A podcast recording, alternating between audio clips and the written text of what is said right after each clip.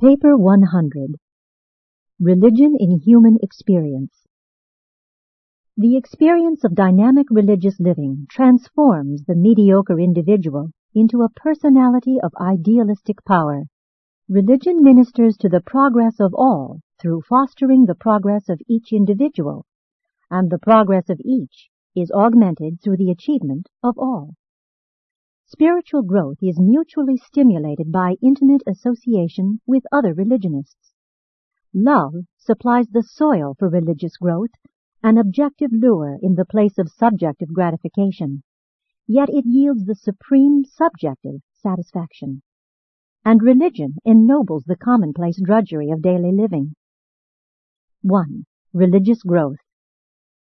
While religion produces growth of meanings and enhancement of values, Evil always results when purely personal evaluations are elevated to the levels of absolutes. A child evaluates experience in accordance with the content of pleasure. Maturity is proportional to the substitution of higher meanings for personal pleasure, even loyalties to the highest concepts of diversified life situations and cosmic relations. Some persons are too busy to grow and are therefore in grave danger of spiritual fixation. Provision must be made for growth of meanings at differing ages, in successive cultures, and in the passing stages of advancing civilization. The chief inhibitors of growth are prejudice and ignorance. Give every developing child a chance to grow his own religious experience.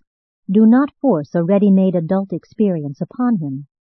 Remember, Year by year progress through an established educational regime does not necessarily mean intellectual progress, much less spiritual growth. Enlargement of vocabulary does not signify development of character. Growth is not truly indicated by mere products, but rather by progress. Real educational growth is indicated by enhancement of ideals, increased appreciation of values, new meanings of values, and augmented loyalty to supreme values. Children are permanently impressed only by the loyalties of their adult associates. Precept or even example is not lastingly influential. Loyal persons are growing persons, and growth is an impressive and inspiring reality. Live loyally today, grow, and tomorrow will attend to itself. The quickest way for a tadpole to become a frog is to live loyally each moment as a tadpole. The soil essential for religious growth presupposes a progressive life of self-realization, the coordination of natural propensities, the exercise of curiosity, and the enjoyment of reasonable adventure, the experiencing of feelings of satisfaction, the functioning of the fear stimulus of attention and awareness, the wonder lure, and a normal consciousness of smallness, humility. Growth is also predicated on the discovery of selfhood accompanied by self-criticism, conscience. For conscience is really the criticism of oneself by one's own value habits, personal ideals. Religious experience is markedly influenced by physical health, inherited temperament, and social environment. But these temporal conditions do not inhibit inner spiritual progress by a soul dedicated to the doing of the will of the Father in heaven. There are present in all normal mortals certain innate drives toward growth and self-realization which function if they are not specifically inhibited. The certain technique of fostering this constitutive endowment of the potential of spiritual growth is to maintain an attitude of wholehearted devotion to supreme values.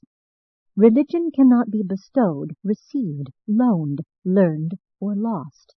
It is a personal experience which grows proportionally to the growing quest for final values. Cosmic growth thus attends on the accumulation of meanings and the ever-expanding elevation of values. But nobility itself is always an unconscious growth. Religious habits of thinking and acting are contributory to the economy of spiritual growth. One can develop religious predispositions toward favorable reaction to spiritual stimuli, a sort of conditioned spiritual reflex.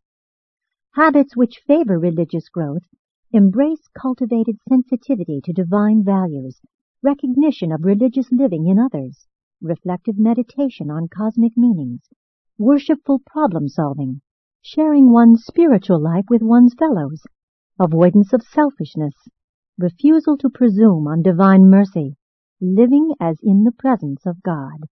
The factors of religious growth may be intentional, but the growth itself is unvaryingly unconscious. The unconscious nature of religious growth does not, however, signify that it is an activity functioning in the supposed subconscious realms of human intellect. Rather does it signify creative activities in the superconscious levels of mortal mind. The experience of the realization of the reality of unconscious religious growth is the one positive proof of the functional existence of the superconsciousness. 2. Spiritual growth. Spiritual development depends first on the maintenance of a living spiritual connection with true spiritual forces, and second, on the continuous bearing of spiritual fruit, yielding the ministry to one's fellows of that which has been received from one's spiritual benefactors.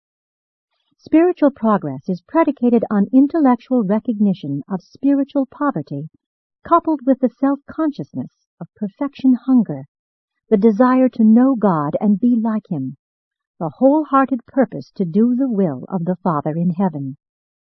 Spiritual growth is first an awakening to needs, next a discernment of meanings, and then a discovery of values. The evidence of true spiritual development consists in the exhibition of a human personality motivated by love, activated by unselfish ministry, and dominated by the wholehearted worship of the perfection ideals of divinity. And this entire experience constitutes the reality of religion as contrasted with mere theological beliefs. Religion can progress to that level of experience whereon it becomes an enlightened and wise technique of spiritual reaction to the universe. Such a glorified religion can function on three levels of human personality, the intellectual, the morontial, and the spiritual upon the mind, in the evolving soul, and with the indwelling spirit. Spirituality becomes at once the indicator of one's nearness to God and the measure of one's usefulness to fellow beings. Spirituality enhances the ability to discover beauty in things, recognize truth in meanings, and discover goodness in values. Spiritual development is determined by capacity, therefore, and is directly proportional to the elimination of the selfish qualities of love. Actual spiritual status is the measure of deity attainment, Adjuster attunement. The achievement of finality of spirituality is equivalent to the attainment of the maximum of reality, the maximum of godlikeness. Eternal life is the endless quest for infinite values. The goal of human self-realization should be spiritual, not material. The only realities worth striving for are divine, spiritual, and eternal. Mortal man is entitled to the enjoyment of physical pleasures and to the satisfaction of human affections. He is benefited by loyalty to human associations and temporal institutions. But these are not the eternal foundations upon which to build the immortal personality which must transcend space, vanquish time, and achieve the eternal destiny of divine perfection and finaliter service. Jesus portrayed the profound surety of the God-knowing mortal when he said, To a God-knowing kingdom believer, what does it matter if all things earthly crash? Temporal securities are vulnerable, but spiritual sureties are impregnable. When the flood tides of human adversity, selfishness, cruelty, hate, malice, and jealousy beat about the mortal soul, you may rest in the assurance that there is one inner bastion, the citadel of the spirit, which is absolutely unassailable. At least this is true of every human being who has dedicated the keeping of his soul to the indwelling spirit of the eternal God. After such spiritual attainment, whether secured by gradual growth or specific crisis, there occurs a new orientation of personality as well as the development of a new standard of values.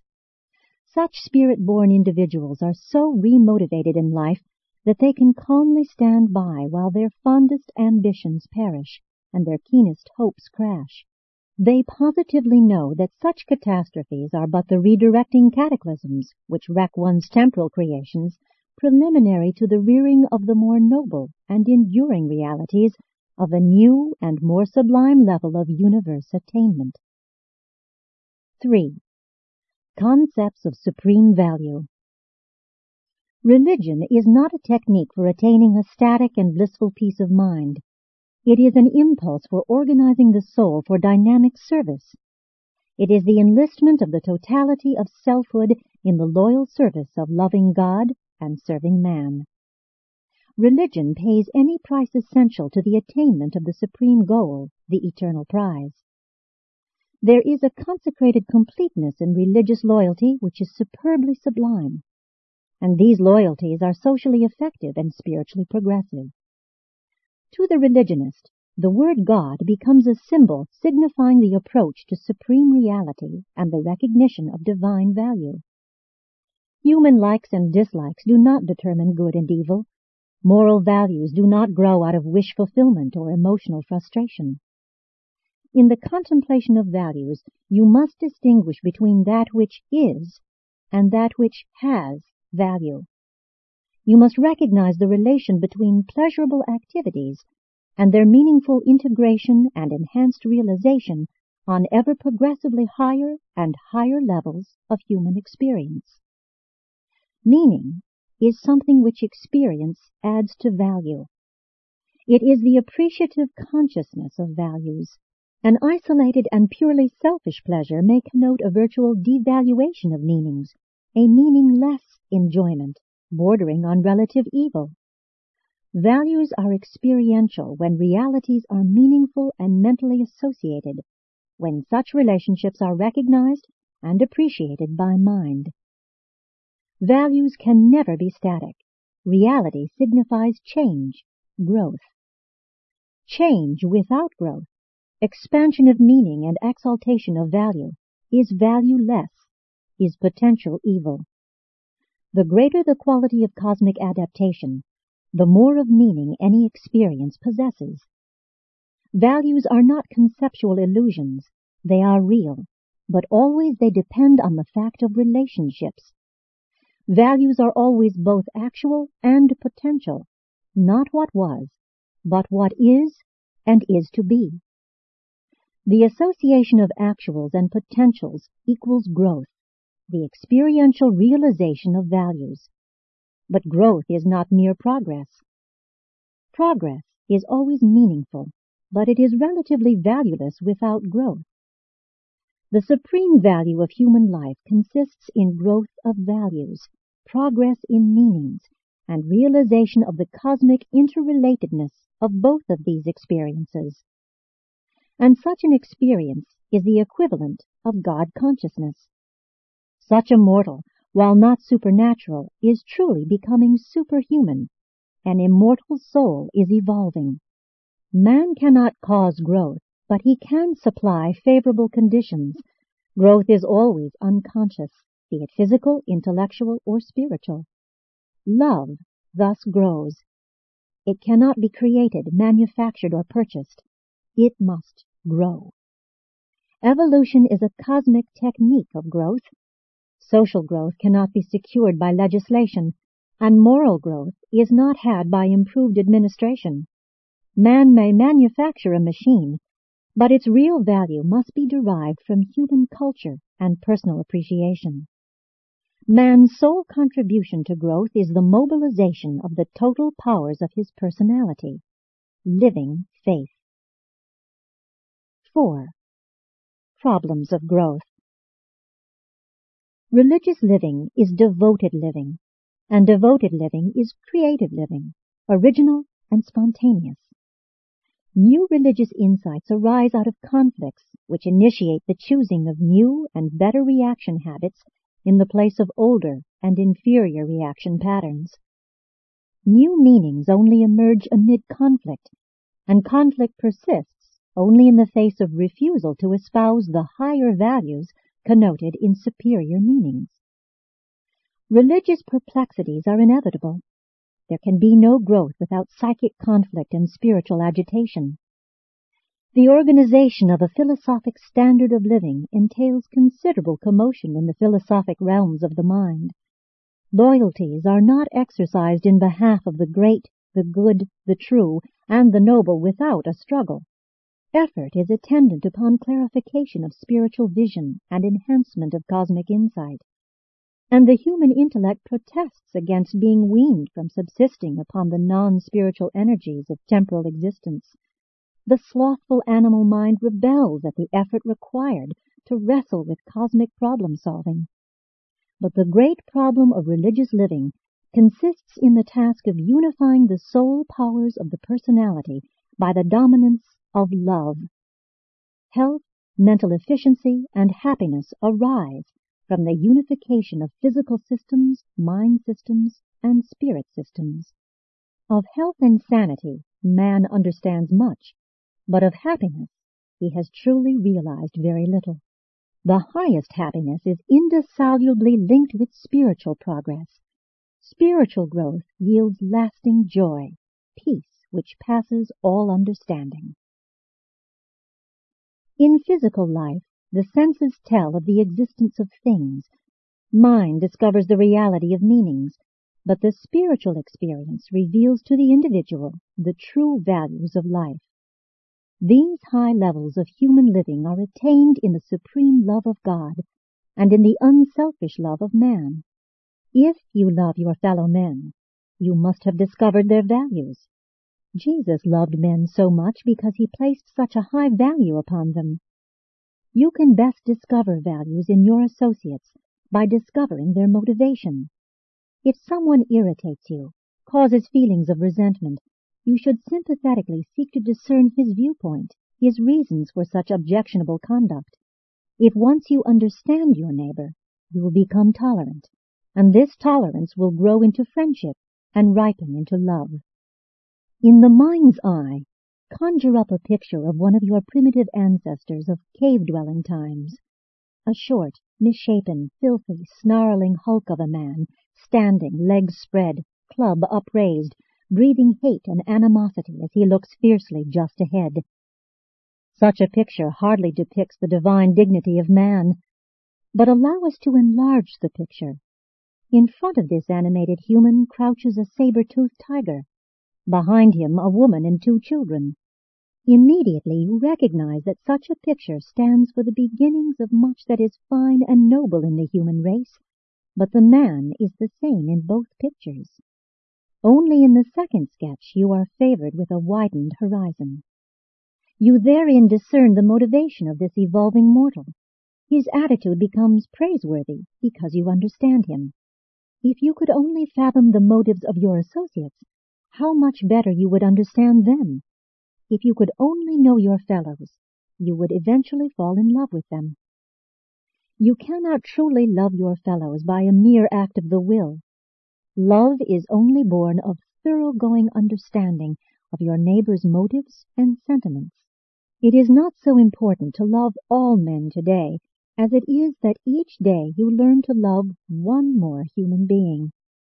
If each day or each week you achieve an understanding of one more of your fellows, and if this is the limit of your ability, then you are certainly socializing and truly spiritualizing your personality.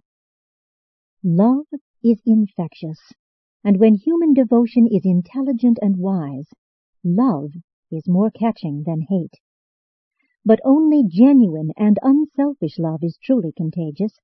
If each mortal could only become a focus of dynamic affection, this benign virus of love would soon pervade the sentimental emotion stream of humanity to such an extent that all civilization would be encompassed by love and that would be the realization of the brotherhood of man. 5. Conversion and Mysticism The world is filled with lost souls, not lost in the theologic sense, but lost in the directional meaning, wandering about in confusion among the isms and cults of a frustrated philosophic era. Too few have learned how to install a philosophy of living in the place of religious authority. The symbols of socialized religion are not to be despised as channels of growth, albeit the riverbed is not the river. The progression of religious growth leads from stagnation through conflict to coordination, from insecurity to undoubting faith, from confusion of cosmic consciousness to unification of personality, from the temporal objective to the eternal, from the bondage of fear to the liberty of divine sonship. It should be made clear that professions of loyalty to the supreme ideals, the psychic, emotional, and spiritual awareness of God consciousness may be a natural and gradual growth, or may sometimes be experienced at certain junctures, as in a crisis.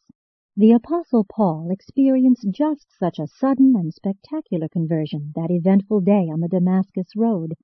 Gautama Siddhartha had a similar experience the night he sat alone and sought to penetrate the mystery of final truth.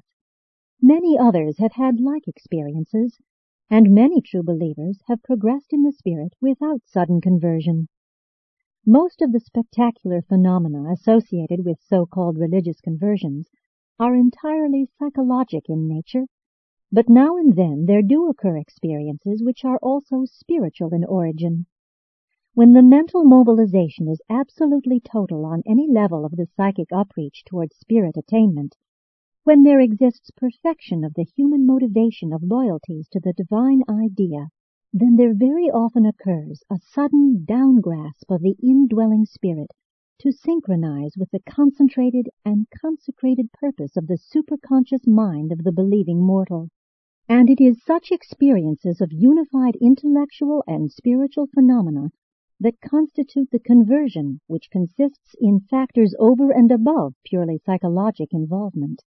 But emotion alone is a false conversion. One must have faith as well as feeling. To the extent that such psychic mobilization is partial, and insofar as such human loyalty motivation is incomplete, to that extent will the experience of conversion be a blended intellectual, emotional, and spiritual reality. If one is disposed to recognize a theoretical subconscious mind as a practical working hypothesis in the otherwise unified intellectual life, then, to be consistent, one should postulate a similar and corresponding realm of ascending intellectual activity as the superconscious level, the zone of immediate contact with the indwelling spirit entity, the thought adjuster. The great danger in all these psychic speculations is that visions and other so-called mystic experiences, along with extraordinary dreams, may be regarded as divine communications to the human mind.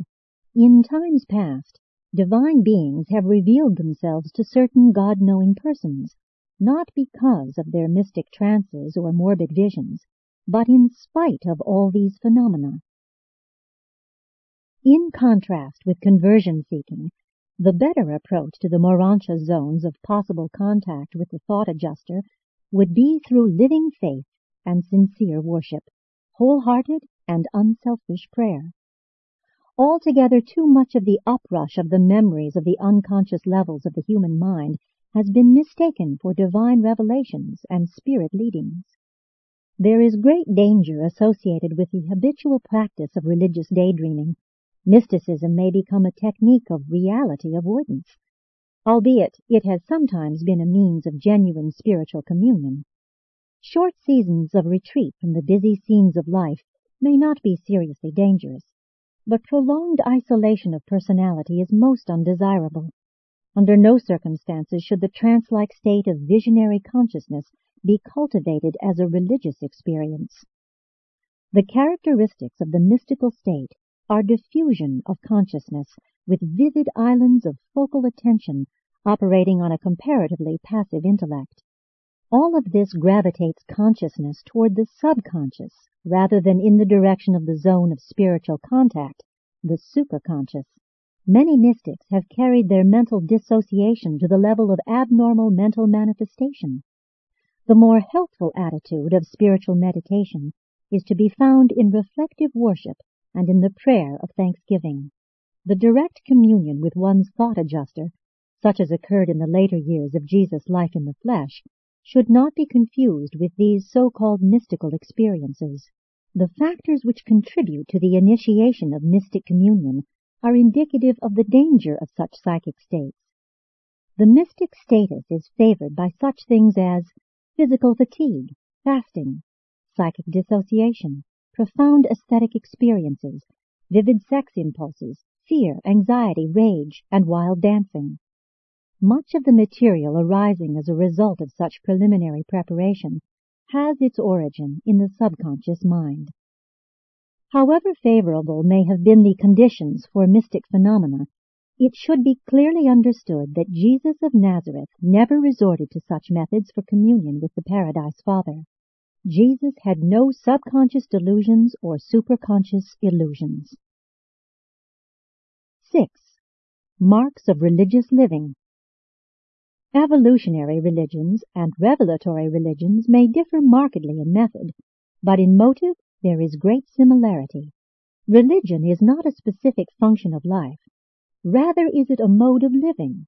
True religion is a wholehearted devotion to some reality which the religionist deems to be of supreme value to himself and for all mankind. And the outstanding characteristics of all religions are unquestioning loyalty and wholehearted devotion to supreme values. This religious devotion to supreme values is shown in the relation of the supposedly irreligious mother to her child, and in the fervent loyalty of non-religionists to an espoused cause. The accepted supreme value of the religionist may be base or even false, but it is nevertheless religious. A religion is genuine to just the extent that the value which is held to be supreme is truly a cosmic reality of genuine spiritual worth. The marks of human response to the religious impulse embrace the qualities of nobility and grandeur. The sincere religionist is conscious of universe citizenship and is aware of making contact with sources of superhuman power. He is thrilled and energized with the assurance of belonging to a superior and ennobled fellowship of the sons of God. The consciousness of self-worth has become augmented by the stimulus of the quest for the highest universe objectives, supreme goals. The self has surrendered to the intriguing drive of an all-encompassing motivation which imposes heightened self-discipline, lessens emotional conflict, and makes mortal life truly worth living. The morbid recognition of human limitations is changed to the natural consciousness of mortal shortcomings, associated with moral determination and spiritual aspiration to attain the highest universe and superuniverse goals. And this intense striving for the attainment of supermortal ideals is always characterized by increasing patience, forbearance, fortitude, and tolerance. But true religion is a living love, a life of service. The religionist's detachment from much that is purely temporal and trivial never leads to social isolation, and it should not destroy the sense of humor. Genuine religion takes nothing away from human existence, but it does add new meanings to all of life. It generates new types of enthusiasm, zeal, and courage. It may even engender the spirit of the crusader, which is more than dangerous if not controlled by spiritual insight and loyal devotion to the commonplace social obligations of human loyalties. One of the most amazing earmarks of religious living is that dynamic and sublime peace, that peace which passes all human understanding, that cosmic poise which betokens the absence of all doubt and turmoil. Such levels of spiritual stability are immune to disappointment. Such religionists are like the Apostle Paul, who said, I am persuaded that neither death, nor life, nor angels, nor principalities, nor powers, nor things present, nor things to come, nor height, nor depth, nor anything else shall be able to separate us from the love of God. There is a sense of security associated with the realization of triumphing glory resident in the consciousness of the religionist who has grasped the reality of the supreme and who pursues the goal of the ultimate. Even evolutionary religion is all of this in loyalty and grandeur because it is a genuine experience. But revelatory religion is excellent as well as genuine. The new loyalties of enlarged spiritual vision create new levels of love and devotion, of service and fellowship.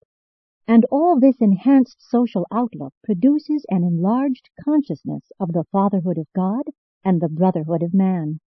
The characteristic difference between evolved and revealed religion is a new quality of divine wisdom, which is added to purely experiential human wisdom.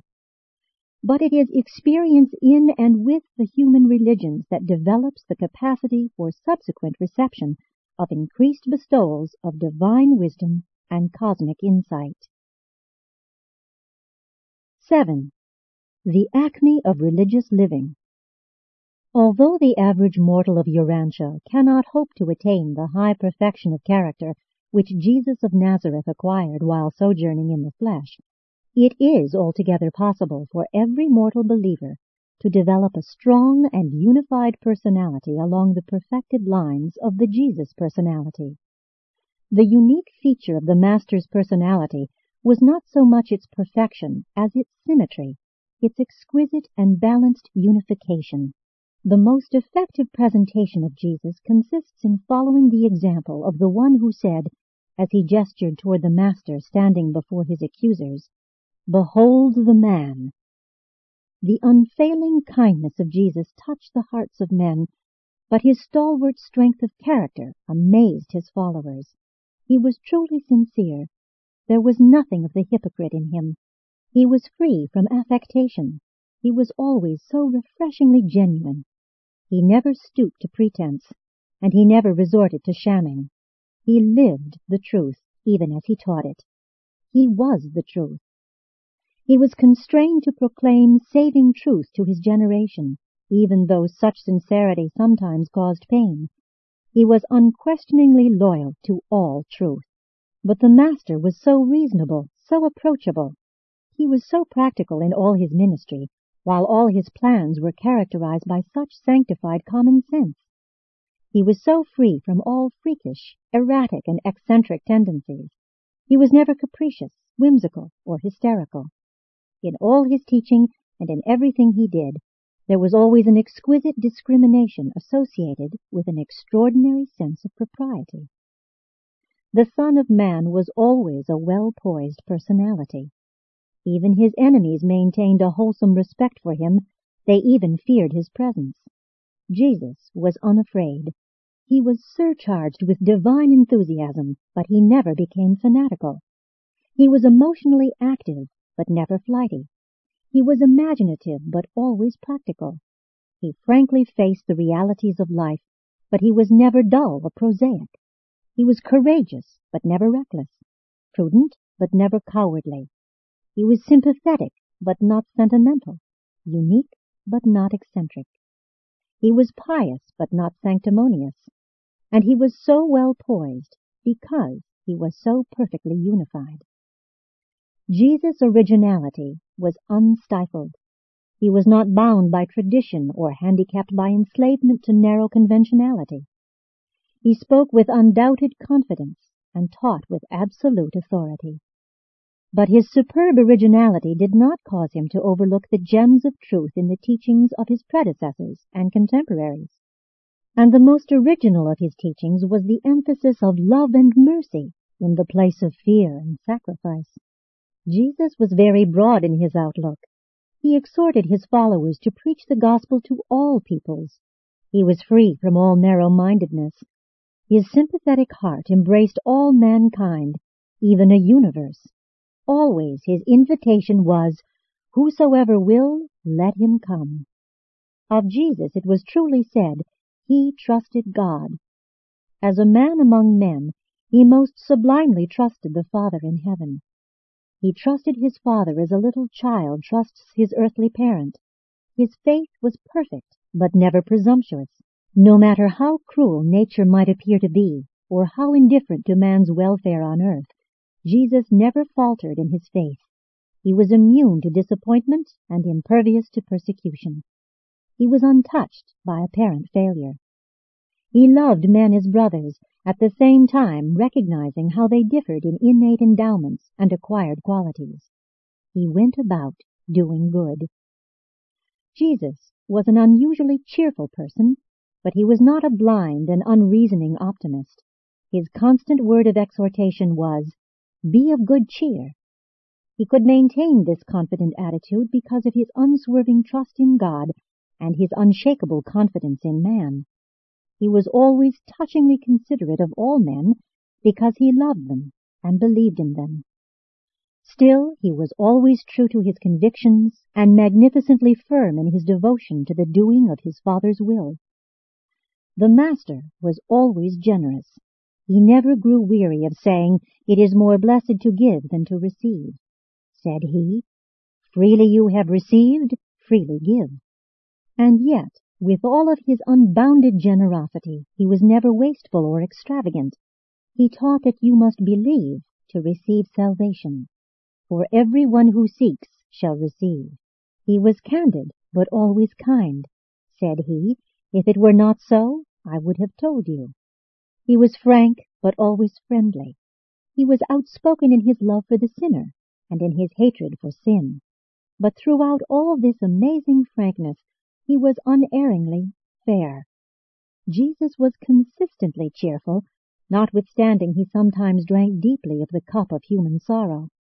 He fearlessly faced the realities of existence, yet was he filled with enthusiasm for the gospel of the kingdom. But he controlled his enthusiasm, it never controlled him. He was unreservedly dedicated to the Father's business. This divine enthusiasm led his unspiritual brethren to think he was beside himself, but the onlooking universe appraised him as the model of sanity and the pattern of supreme mortal devotion to the high standards of spiritual living. And his controlled enthusiasm was contagious. His associates were constrained to share his divine optimism. This man of Galilee was not a man of sorrows. He was a soul of gladness. Always was he saying, Rejoice and be exceedingly glad. But when duty required, he was willing to walk courageously through the valley of the shadow of death. He was gladsome, but at the same time humble. His courage was equaled only by his patience. When pressed to act prematurely, he would only reply, My hour has not yet come. He was never in a hurry. His composure was sublime. But he often was indignant at evil, intolerant of sin. He was often mightily moved to resist that which was inimical to the welfare of his children on earth. But his indignation against sin never led to anger at the sinner. His courage was magnificent, but he was never foolhardy. His watchword was, Fear not. His bravery was lofty and his courage often heroic, but his courage was linked with discretion and controlled by reason. It was courage born of faith, not the recklessness of blind presumption. He was truly brave, but never audacious. The Master was a pattern of reverence. The prayer of even his youth began, Our Father, who is in heaven, hallowed be your name. He was even respectful of the faulty worship of his fellows, but this did not deter him from making attacks on religious traditions or assaulting errors of human belief. He was reverential of true holiness, and yet he could justly appeal to his fellows, saying, Who among you convicts me of sin? Jesus was great because he was good. And yet he fraternized with the little children. He was gentle and unassuming in his personal life, and yet he was the perfected man of a universe. His associates called him Master unbidden. Jesus was the perfectly unified human personality, and today, as in Galilee, he continues to unify mortal experience and to coordinate human endeavors. He unifies life, ennobles character, and simplifies experience. He enters the human mind to elevate, transform, and transfigure it. It is literally true, if any man has Christ Jesus within him, he is a new creature. Old things are passing away. Behold, all things are becoming new. Presented by a Melchizedek of Nebadon.